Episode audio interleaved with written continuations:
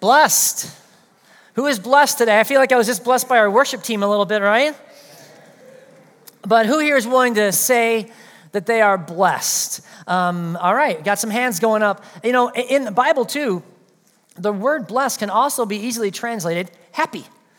Happy for what God has done for you, happy for what God has done in you, through you. These are all blessings. But there's more. Anybody here have a job? yeah, that can be a blessing. All right. Maybe you can relate to these words from Deuteronomy chapter 2. For the Lord your God has blessed you in all that you have done. How about God's mercy? Anybody here ever mess up? Need to go to God in prayer, seek forgiveness, seek his mercy. Psalm 28 Blessed be the Lord, for he has heard the voice of my pleas for mercy. Or maybe somebody recently has had a chance to help somebody else. You know, there is blessing in joining with God to do his work and helping others. Anybody here helping others been blessed that way? Psalm 41.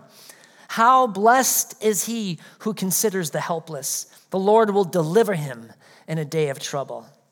Another way that we can understand blessing is this it means to be fully satisfied regardless of circumstances. Now, the second half of that definition is more difficult to absorb, but it means to be fully satisfied. Listen to the words of our Savior from Matthew chapter 5. Blessed are the poor in spirit, for theirs is the kingdom of heaven. Blessed are those who mourn, for they shall be comforted. Blessed are the gentle, for they shall inherit the earth. Our scripture for today, we're going to look at the second half of Psalm 2 and the punctuation of Psalm 2 but the highlight of it is blessing. But not just any blessing, the greatest blessing ever to be conceived, ever to be offered, and ever to be received, ever waits for us at the end of Psalm 2. And all the hard work that we're going to do today, examining this text, is for the purpose of, of more fully appreciating the necessity and the scope of this blessing that God has for us. Does blessing sound good? Amen. Uh, well, let's pray and then we'll dig into Psalm 2. Lord, we are here and we are, we are gathered around your word. And our prayer, God, is that the truth that you have preserved for us in these words, that you have protected through time, that the truth that you have in these words would, would be what comes through today, would be what we absorb, what we learn, and what we feel. So, Lord, be active in the power of your Holy Spirit to interpret, to clarify where I may not be so, so that you can be honored and that we could all uh, come to a place where we're in more in admiration of you. I pray this, Jesus, in your name. Amen. Now, last November, when I was with you last, we looked at Psalm 2, the first half. And I want to recap for you just a couple of the key themes that we took out so that we can further dive into the second half of our psalm. The first thing we talked about was the title. The title of Psalm 2 is The Reign of the Lord's Anointed. When we see the word anointed, that's the word Messiah, that's the word Christ. And we agreed, yes, that when we hear the words Messiah, we hear the words Christ, we think Jesus. So Psalm 2 is definitely about Jesus. But I also made the point that you know, this psalm was written 1,000 years before Jesus was born. And so I said, hey, we need to look, and I think there's a lot of validity in examining Psalm 2 in the context in which it was written 1,000 years before the birth of Jesus Christ. And what was the premise? The premise of Psalm 2 was simply this God had established a kingdom, and he had installed a king over this kingdom, the kingdom of Israel. And the important lesson we drew out, and this is the part I really want you to key in on, we looked at the fact that God had spoken to Abraham thousands of years before. He had made promises to Moses. And then, over the course of time, as God was working, He established the kingdom that He had promised them that He would. He followed through on what He said He would do. God is in control of, and He is directing the unfolding story of this world. Take comfort in that. That's what he did. And then when we begin Psalm 2, we have the premise of this beautifully promised, established kingdom. But in the very first verse, we see that people are rebelling. They're already rebelling against God installed king, the king of Israel at that time. So let's take a look. Psalm 2 from verse 1. Why are the nations in an uproar and the peoples devising a vain thing? The kings of the earth take their stand, and the rulers take counsel together against the Lord and against his anointed, saying, Let us tear their fetters apart and cast away their cords from us. The whole world is now in an organized rebellion against God's anointed king. The whole world. And God responds. God refers the problem of this rebellion to the king that he installed from verse 4. God says, He who sits on the he- in the heavens laughs, the Lord scoffs at them. Then he will speak to them in his anger and terrify them in his wrath, saying, But as for me, I have installed my king upon Zion, my holy mountain. God responds to the rebellion.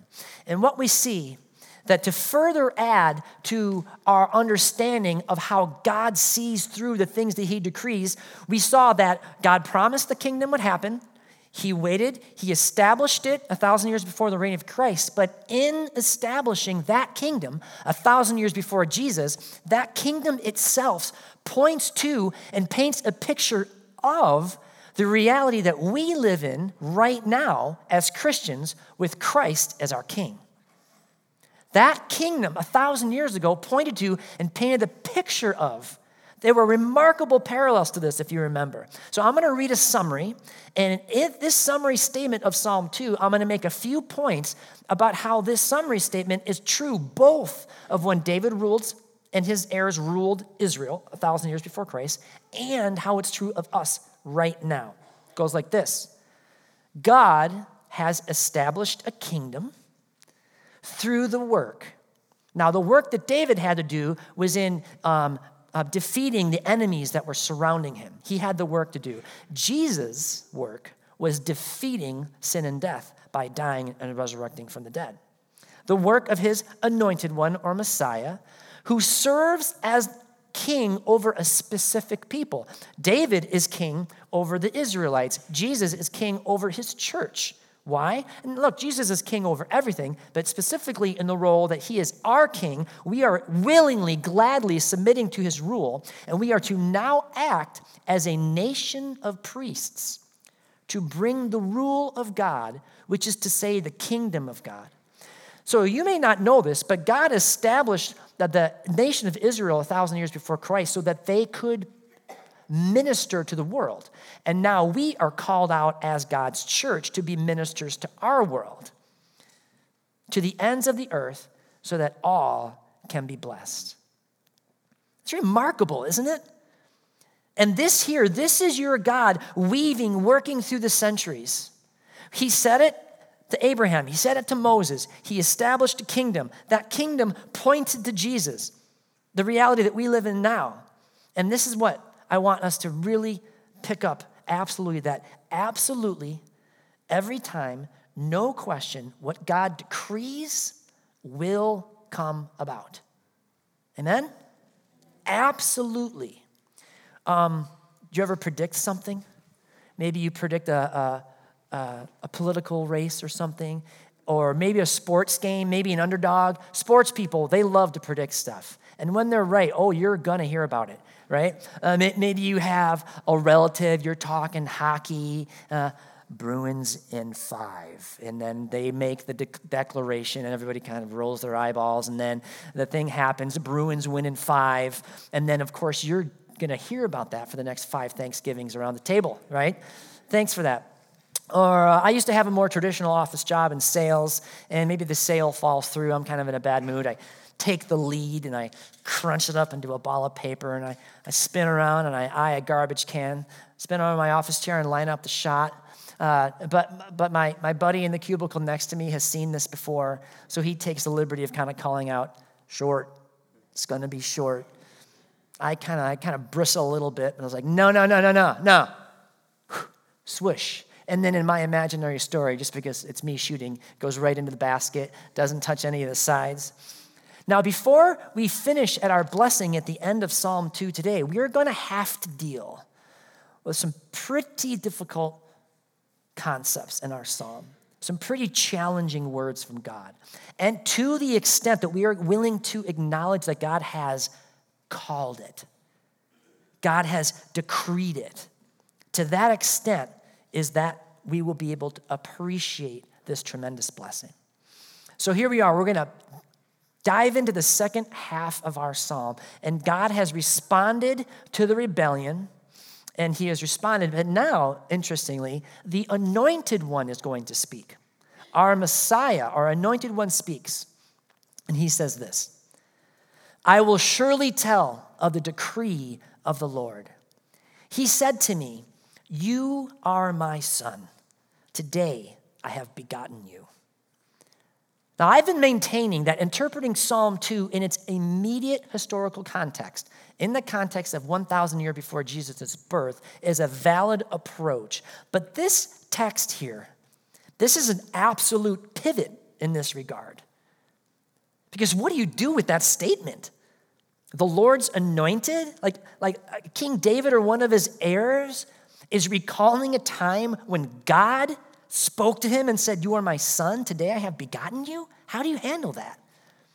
Well, that this idea of the begotten Son of God is absolutely crucial as we continue in our Psalms. We really need to dig into what this means. What are we talking about, the begotten Son of God? And how could possibly a David, Davidic king say that? That sounds like something only Jesus should be able to say. All right? So we'll start here. I want to take you back to 2 Samuel chapter 7. This is a portion in the Bible for those of you who study the different theological concepts. 2 Samuel chapter 7 is when God is delivering what we call the Davidic covenant. So God is speaking to King David and he's making promises to him. He's telling him what he's going to do through him, how he's going to establish his kingdom. And he makes a reference, he speaks to what would become the next king of Israel, David's immediate heir, King Solomon. And in speaking about King Solomon, God said something about the special relationship he wants to have between himself and the kings of Israel. 2 Samuel chapter 7 says this God says, I will be a father to him, that's Solomon, and he will be a son to me. So, God did say that earthly kings would be a son to him. But how does that work? How does that work?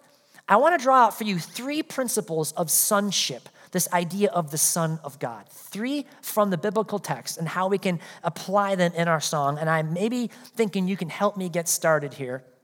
Now, um, I'm going to ask a question. If this is true of you, just raise your hand. Don't be afraid. There's going to be a smaller number raising their hands. And whenever it's not everybody, everybody kind of freaks out, but it's okay. Are you ready? The question is this How many of you are in the same line of work, the same vocation as mom or dad? Anybody? All right, so look around. Not a lot of people. That's what I uh, uh, expected absolutely did happen because no, that is really not part of our culture, of our society. It doesn't happen all that much anymore. But it would be hard for me to overemphasize how much this idea would have been woven into the very fabric of the culture in Jesus' time. There's an instance in Matthew 13 where Jesus is called by a group of people. They call him the carpenter's son. Now, Jesus was conceived by the Holy Spirit in Mary. Joseph had nothing to do with the biological conception of Jesus Christ, and yet they're calling him the carpenter's son. Now, we read that and we can make some conclusions and we can say, well, you know, this is what's going on here. Those people thought he was Joseph's son because Mary was mommy, Joseph was daddy, Joseph was a carpenter, and they just thought that. Well, I'm here to tell you, based upon my study of the history in Psalm 2, it's far, far more likely that they called him the carpenter's son because Jesus' dad was a carpenter. That's what he did, that was his job. And as was dad, so is son a carpenter. Now, we kind of have this idea of sonship these days. I don't think this is too off base from what we kind of come to understand. Uh, my dad is a trial attorney. He retired a year and a half or so ago, and I have two siblings, so there's three of us total. And I think uh, my sister, my brother, and I can all tell you that at some point growing up, my dad, you know, did the whole, hey, son, you know, what do you say? Get you into an Ivy League school, maybe, send you out east. Maybe you can be a lawyer. Nothing too aggressive, you know? And uh, three children, three tries, three strikes, you're out. Sorry, Dad. None of us are lawyers. But I have these memories. I have a friend who I, I was with almost constantly in the summertime. My parents have a place in central Wisconsin. You've probably heard me talk about it before. And my, parent, my, uh, my parents kept that place, and my dad would work in the city during the week. And in the summer months, he would make the trip up and try to have a relaxing weekend at his cottage. And of course, my buddy and I were joined at the hips. And I, I have this memory of us sitting on the front porch. the sun is shining. My dad's getting up to his cottage and he's relaxing. And, you know, there's a couple boats on the end of the pier, all filled with gas. There's the luxury sedan in the garage. There's the membership to the golf course, you know, golf club. And my, and my friend kind of sitting there looking around. Hey, Mr. Glenn, would, would you tell me about the lawyer thing again? What is that all about? Do you mind? And we'd sit there, and my dad would kind of talk about his job. And as we are here today, my friend is living in the city of Chicago and he is a practicing attorney. And so, what happens? Whenever we're all together, my dad, my friend, and I, I always grab my friend around, I bring him to my dad. I'm like, Look, dad, the son you never had, here he is. You did it. Now, when we say of our anointed one that he is a son of God, this is one way in which we're saying it. Part of this sentiment in Psalm 2 is that this is a son by vocation. God is the king over everything. And the king of Israel would serve as a king to Israel as a son. Jesus had a couple testy conversations with the people of his time. Sometimes they were the religious leaders, sometimes other groups of people. And there was one, there's one incident that Jesus had when he encountered a group of people. He said something that from the very young, when I first read it, I always thought, wow. So at one point, he calls this group of people, he goes, You are of your father, the devil. And I always just like shook my head at that and thought, dang, Jesus, like, what are you doing there? Like, I don't know, it just always astounded me that he said that.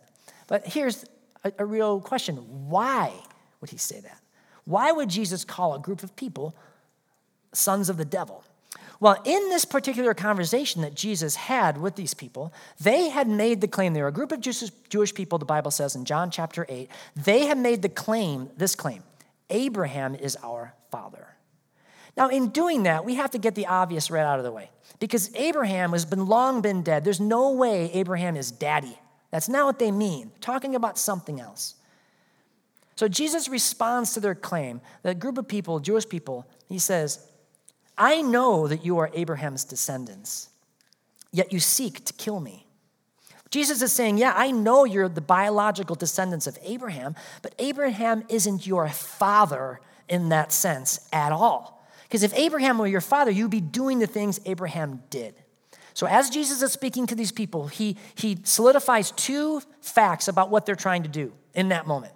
They were trying to kill him, and they were spreading lies about him. You were trying to kill me. You were trying to spread lies about you. And you see, Abraham wasn't a murderer. Do you see that? And Abraham wasn't a liar. Yeah, he was human. He told a few fibs here and there. Some of them had some consequences, but he wasn't a liar. He wasn't actively seek to muddy and, and distort the work of God. So Jesus says, Oh, you have a father, all right, but it's not Abraham. After establishing the intention after establishing their intention to kill him, after establishing their intention to lie to him, that is when Jesus says, You of, are of your father, the devil, and you want to do the desires of your father. He was a murderer from the beginning, and he does not stand in the truth because there is no truth in him. When he speaks a lie, he speaks from his own nature, for he is a liar and the father of lies. So, our king of Israel that we see in Psalm 2, as the king, as a son in that sense, he should be doing as the higher king does. He is a son by action. He is a son by action. God is at work for peace, righteousness, justice in heaven. And the king of Israel should do the same for Israel as a son of God. One more example I want you to see, uh, maybe one of the more popular sons of God verses in the New Testament, uh, because I really want you to hear D.A. Carson's summary of it. Matthew chapter 5. Blessed are the peacemakers, for they shall be called sons of God. These words do not tell us how to become one of Jesus' disciples. Rather, they presuppose that God is the supreme peacemaker, with the result that those who make peace show themselves to be, at least on that axis, members of God's peacemaking clan, as it were. Now, I told you that I'd show you three traits of sonship that we could apply to our king here in Psalm 2. We've looked at vocation and we've looked at action. There's going to be one more, but I want to hold off on that one and let it come out as the psalm itself unfolds. Let's go back to Psalm 2. We'll repeat seven and then move on. The anointed one says, I will surely tell of the decree of the Lord. He said to me, You are my son, today I have begotten you. Ask of me, and I will surely give you the nations as your inheritance, and the very ends of the earth as your possession. You shall break them with a rod of iron, and shall shatter them like earthenware. And full stop. What? Our anointed king here, our king is remembering a point of time in history where God said, I will surely give the nations as your inheritance, the very ends of your earth as your possession? Bible friends of mine, I want you to pause for a minute. I want to ask you a very serious question. Did David or any of his earthly heirs ever take possession of the entire earth? No, he did not. Did he, did he have all of the nations as, as an inheritance? No. He didn't do it. But God said, I will surely. And there's another problem here. Even if Israel were to rule the whole world again someday, church, there's still a problem. How would we know that this person is a direct descendant of David? In AD 70, the temple in Jerusalem was destroyed. And along with it were lost all of the genealogical records of Israel. Since then, it has not been possible to identify the descendants of David. Messiah must be born prior to the destruction of the temple in AD 70. Well, the pivot in our interpretation of Psalm 2 has just been confirmed. Neither David nor any of his descendants did what the Lord's anointed has said will happen. There's no nations as inheritance, the very ends of his earth as a possession. New Hope Church, God is calling his shot here. God is calling his shot. He said, This will surely happen. It hasn't happened yet. That can only mean one thing that it certainly will. But not through a Davidic king of Israel like that, but through the ultimate Messiah, through the ultimate one. Not through a Son of God, but through the Son of God. Jesus Christ is the only Son of God in any sense that can fill the decree of God in Psalm 2, verse 8. He is the only one who can do it. In the uh, New American Standard Bible Translation, I did a little word study search just for fun. And I took the exact phrase, Son of God, and I looked at every single time the exact phrase, Son of God, was used in the four gospel accounts. We have four historical accounts of Jesus' lives. In those accounts, 15 times we see Jesus being ascribed or told that he is the Son of God. Now, interestingly, Jesus never says this about himself, but when people tell him he is the Son of God, he never corrects them. It's like, yeah, that's me. Now, of those 15 times that Jesus is told he is the Son of God, eight, more than half of them are spoken by either Satan or his demons. Now, why is that? Well, who's going to know better the authority that the Son of God carries than a being that had been in eternity with the Father, the Son, and the Holy Spirit? This is just no raggedy rabbi making his way through the Jewish countryside, people. Demons come across Jesus. What do you, what do you want with us, Son of God? They're terrified of him because they know that he carries the power and the authority of the king over all things. See, in that culture, church, a dignitary's son was deemed equal in stature and privilege with his father. The same deference demanded by a king was afforded to his adult son. The son was, after all, of the very same essence as his father, heir to all the father's rights and privileges, and therefore equal in every significant regard.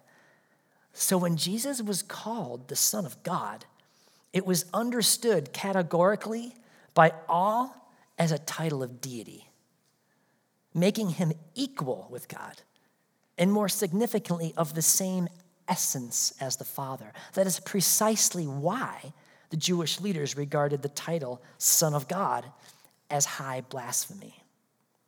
And this is the third way that Jesus embodies the Son of God as vocation and by action and by essence. He is the essence of God the Father. He is of the same stuff. That's what the word begotten means. Don't be confused by that. When we call Jesus the begotten Son of God, we are not referring to his origin, we, retur- we are referring to his substance. Jesus is a son by essence. Jesus said plainly, I and the Father are one. Uh, biblical scholars, theologians, generally speaking, agree upon the event that began Jesus' earthly ministry. Jesus had a relative named John who had his own ministry. He was out in the countryside, and his ministry was of repentance and baptism. Uh, and why the repenting, John? Well, John would have told you because the kingdom of God, the kingdom of heaven is at hand. John is out in the countryside baptizing people in the Jordan River, and Jesus goes out to see him, to meet him. And he wants to be baptized as well. Now, John at first refuses. He, he, is not comfortable with that because Jesus needs no repenting, okay? But Jesus insists, said, No, John, I, I need you. I want you to baptize me. So John takes Jesus, uh, walks him into the cool water of the Jordan River, and we have to assume, you know, held him and then dipped him into the Jordan River. And as John pulls Jesus out of the river, something amazing happens.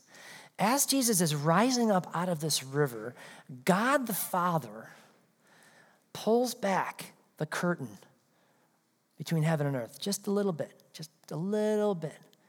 And when he pulls that back, that curtain of space, the glory of God just explodes onto the scene light just fills the area. Jesus comes up out of the water underneath the brilliant light of the glory of God, and God the Father makes the choice to speak into space and into time. And what does he say? This is my beloved Son, in whom I am well pleased. Listen to him. Let's listen. Ask of me and I will surely give the nations as your inheritance, and the very ends of the earth as your possession. You shall break them with a rod of iron. You shall shatter them like earthenware. Now, therefore, O king, show discernment. Take warning, O judges of the earth. Jesus is coming back. Jesus is coming back, and this is what he is going to do. God has decreed it. We saw it. I will surely. I will tell of the decree. I will surely. The risen king has been declared to be in the power, the Son of God. Romans 1, verse 4. The risen king. All authority, all authority in heaven and on earth is now his. Matthew 28. He is the living, begotten Son of God, and he will see the decrees of God fulfilled. It's boldly and frequently proclaimed in Scripture this is going to happen. This is real. These are not fairy tales. Now, and instead of um, showing you um, a list of Bible verses that describe this second coming of Jesus Christ, I instead want to take my cue from Psalm 2 itself and, and speak to you the first words of verse 10. Now then. Now then. Hear this warning.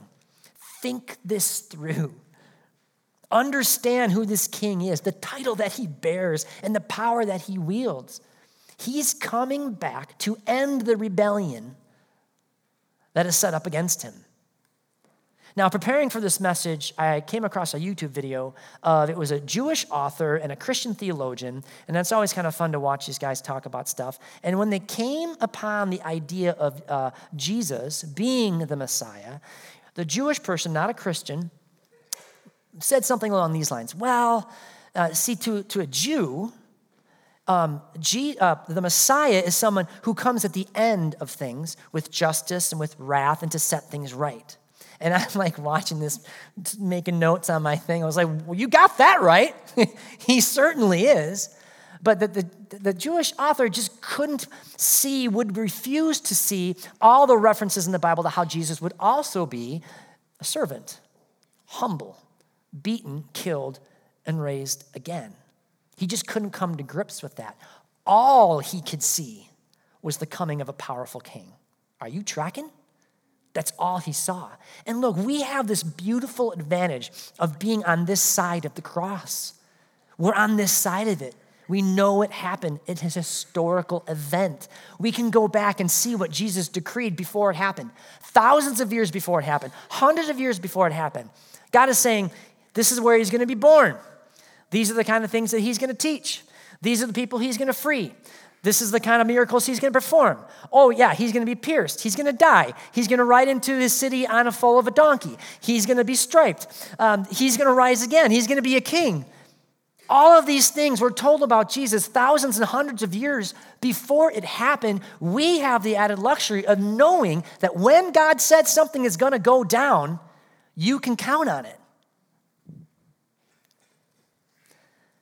Now, we are so in love with the idea of Jesus saving us, and we should be. We should be. But you see, this vision of Jesus crushing rebellion, setting things in order, is what we are being saved from.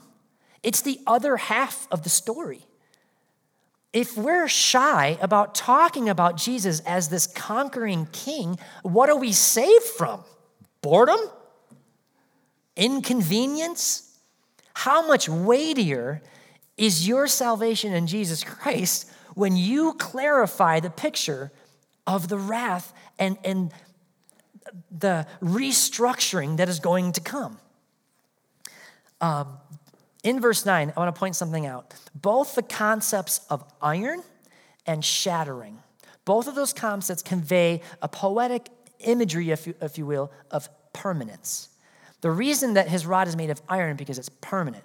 The, the shattering of earthenware, that is a, a, a word picture, if you will, of something permanent. In other words, there is no putting this back together. Jesus is coming back to break the rebellion, any and all rebellion that stands against him. He has said he's going to do it. If you're curious about how this plays out specifically, uh, I would encourage you to go read Revelation chapter 6, uh, verses 12 through 17, and we'll deliver some frightening details for you. Alistair Begg uh, is a pastor and theologian I, I listened to and watched a sermon he gave on Psalm 2 and preparing for today. And I, am really starting to like this guy. He's, I have like a rank of pastors I like to listen to outside of New Hope, and he's rising in my ranks. I really like him. Um, he's this Scottish guy, pulls no punches, and he's speaking about the reality of this, this reality. And he looks at his congregation, and his Scottish brogue pauses and gathers himself and just says this If I can't cajole you into the kingdom, let me terrify you. Because you see, that is an equally valid biblical approach. All right, I need to lighten the mood a little bit. I'm going to tell you a story that I think is hilarious. And um, I, I, I know that is because I called my wife earlier this week and said, Hey, should I tell this story this weekend? And I had a hard time getting through it without cracking up. Now, you may not think it's funny, but I'm going to let it rip anyway, and we'll lighten the mood, and then we'll move on. Uh, freshman year of college, I went to University of Iowa, and University of Iowa Big Ten school, uh, Iowa River, that's what they call it, runs right through the campus.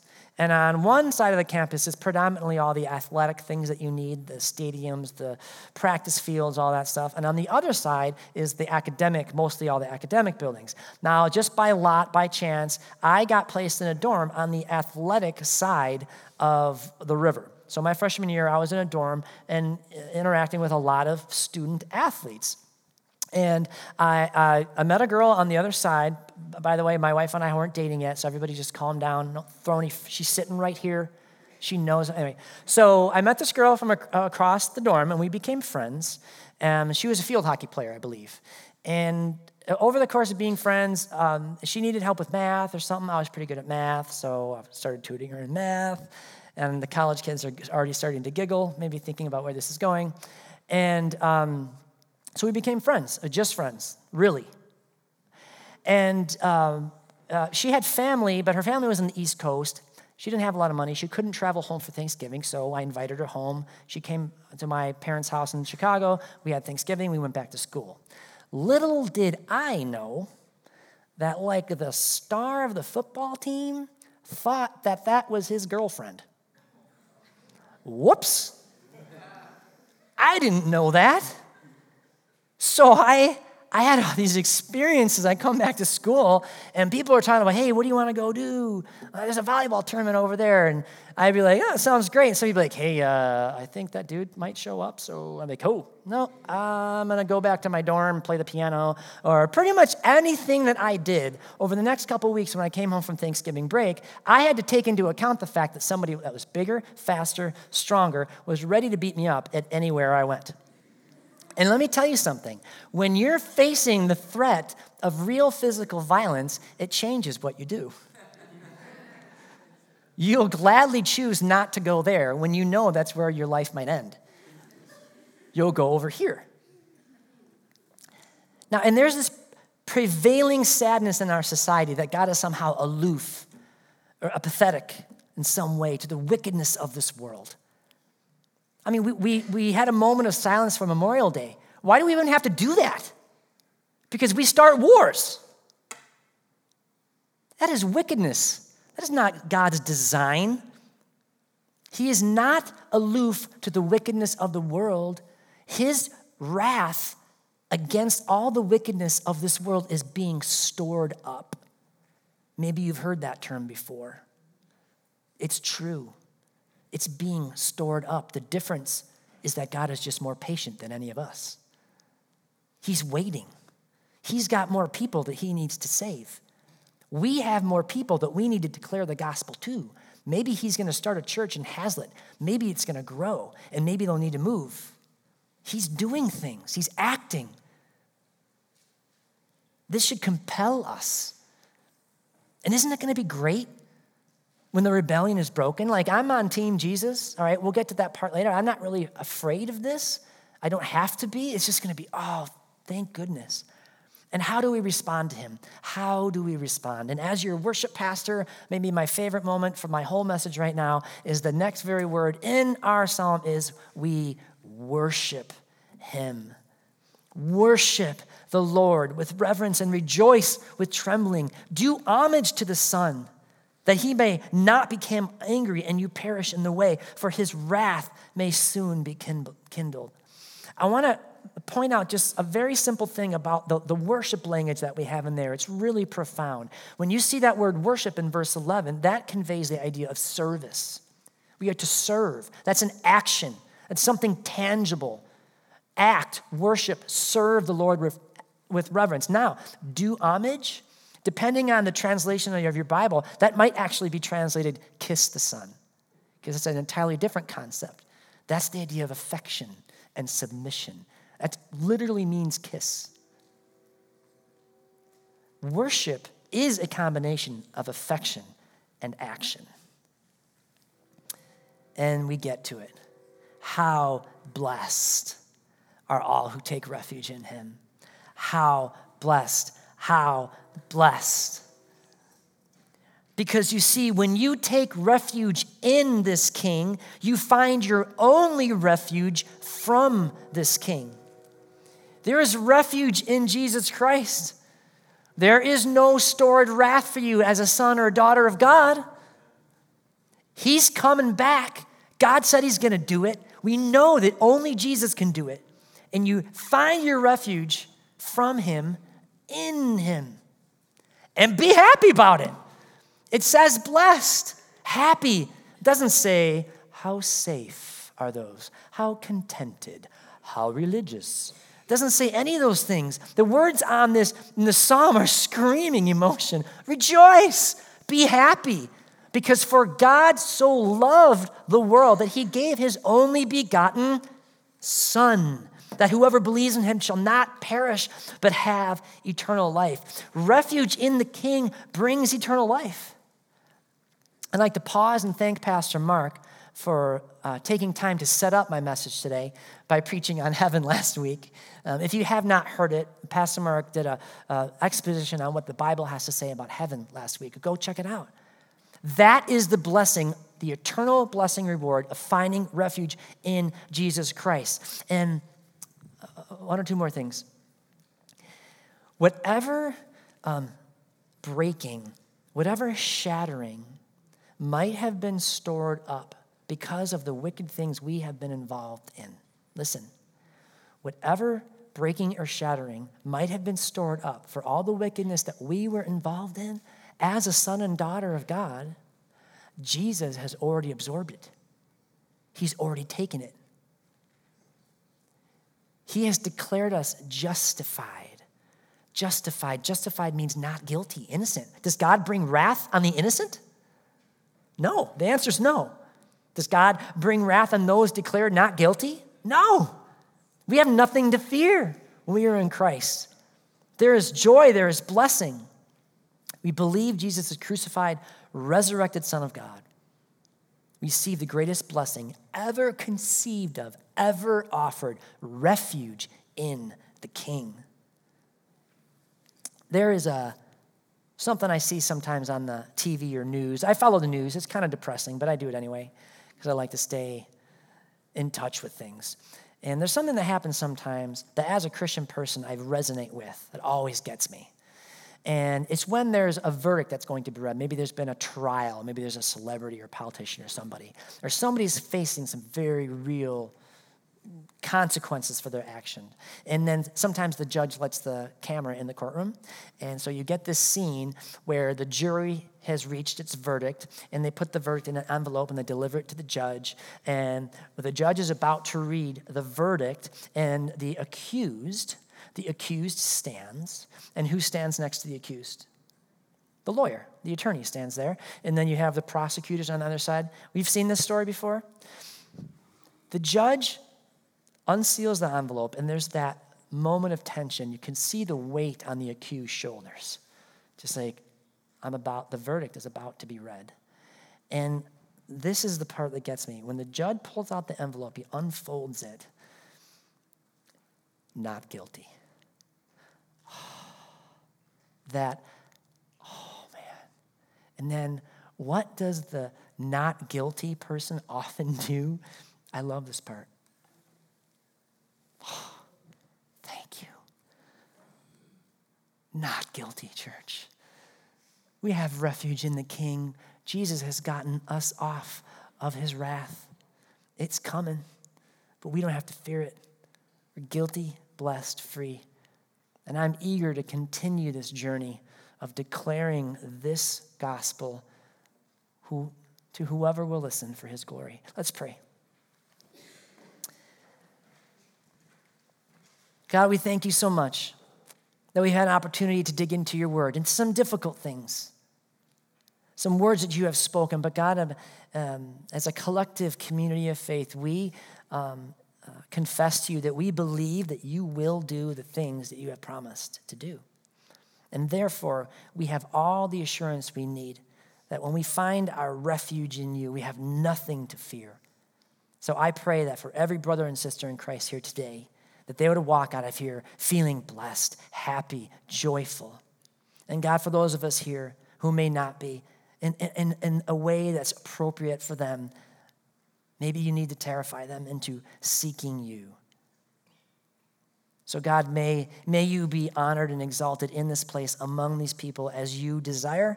Uh, thank you for our time together. We pray in Jesus' name. Amen. Have a great weekend, church.